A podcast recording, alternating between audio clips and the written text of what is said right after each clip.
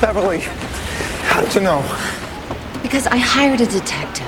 Yeah, I thought you were having an affair. It's ridiculous, I know, okay? Look, you could have told me about it, though, couldn't you? You, you just completely left me out. Why didn't you tell me, John? You've got to answer that. I was ashamed. Ashamed of what? Of dancing? Well, no, no. And then of what? Of wanting to be happier. When we have so much. And that is from the movie Shall We Dance? And it's a fun, fabulous movie. But that emotion of wanting to be happier and feeling guilty, feeling ashamed, is that an earned guilt or is that an unearned guilt? And that's our topic today, talking about guilt and different types of guilt. And do you think you're powerless to do anything about your guilt? Are all your feelings of guilt equally valid? And that's who we are going to talk about that with Dr. Steve Orma. He's a clinical psychologist and he's a coach in the San Francisco Bay Area, specializing in helping adults overcome anxiety and stress related issues. Welcome, Dr. Orma, and let's talk about guilt.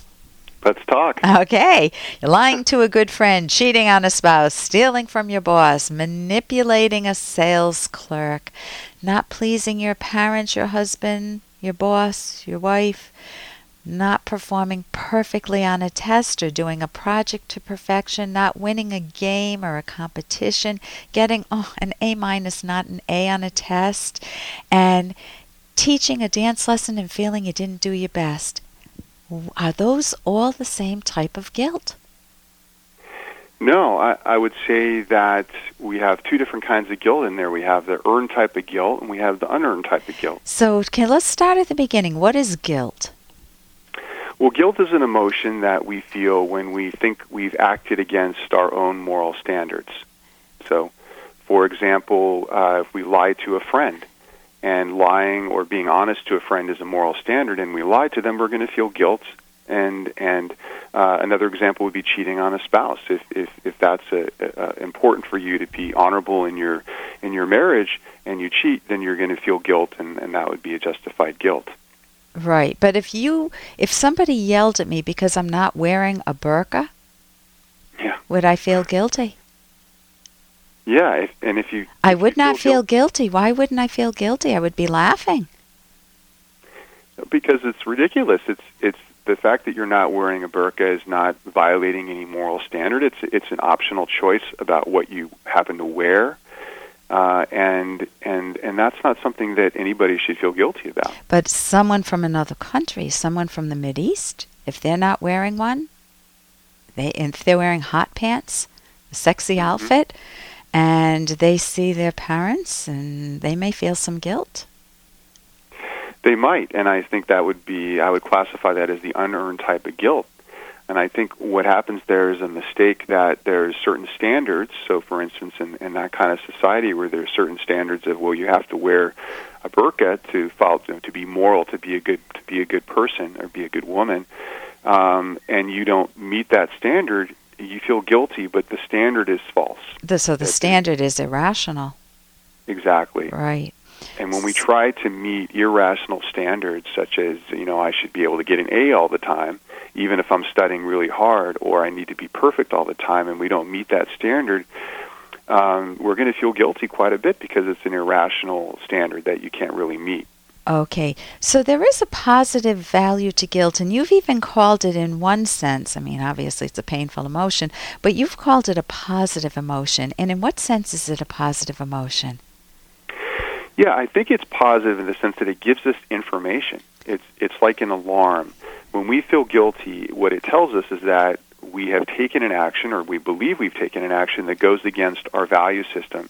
And then it gives us a chance to do something about it, assuming it's the earned type of guilt.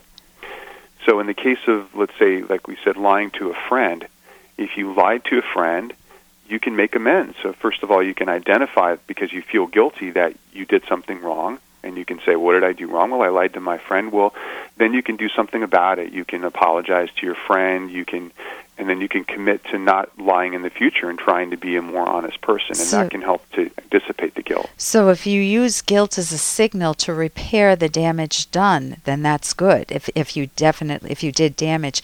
Now, talk about a little bit more about unearned guilt.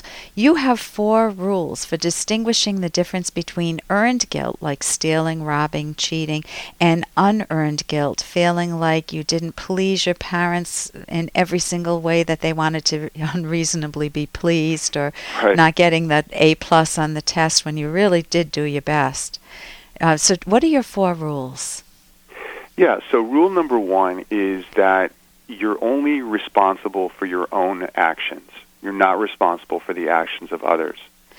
And this is a, a, a big mistake I think a lot of people make in, in terms of guilt is that they feel that they should have control other what, what other people in their lives decide to do.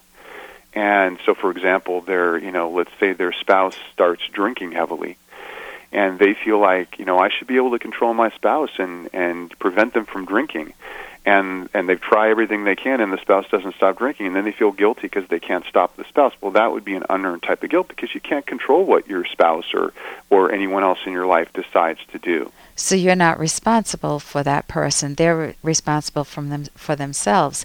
And the second uh, rule you have is that you are not responsible for making other people happy. Tell me more Yes. about that rule. I, I don't have to make my mother happy. Yeah, no, you don't have to make it. In fact, you you can't because happiness is something that only it's it's an individual achievement for a person that ha- they have to go they have to do certain things in order to become happy in their life, pursuing certain values. And you as a person, even though you may love and and really want to help that person, really can't make them happy. Um, you may be able to cheer them up in a, in a in a moment and tell them a joke, but that's different than a, a long term happiness. Okay. So they really need to. They they should be responsible for their own happiness. So the mother that says, "You never visit me and you make me so unhappy," the mother needs to have her life of her own. She can't put the burden on the kids. Um, another rule you have is make sure your standards are rational versus irrational. Uh, tell me about that. Yeah, so I touched on this a little earlier. If you have a standard that you're trying to live by, such as, um, let's say you're a college student, and, I, and when I work with college students, I saw this quite a bit. Uh, students that felt the, you know, the perfectionist kind of student who felt like they had to get straight A's on everything, and if they fell below that, they got an A minus or a B plus, they felt guilty because they weren't meeting that standard. Well, really, that standard is, you know, it's a good goal to have to, to get, you know, to get good grades, but if you're putting in your full effort and you're not getting the A but you're getting the B, then you should feel proud that you're doing that, that you're working hard, and not feel guilty for not being able to meet an unrealistic standard. So you can always ask yourself, is my standard rational? Is getting straight A's all the time a rational standard? You know, it's a goal, but that doesn't mean that if I don't reach completely reach the goal that it's a problem. Your rule 4, I know we only have a less than a minute you left. It's you not you should not feel guilty for thoughts that you have or images or pictures in your mind even if you consider them immoral. Now that sounds counterintuitive. Uh, just a moment on that one.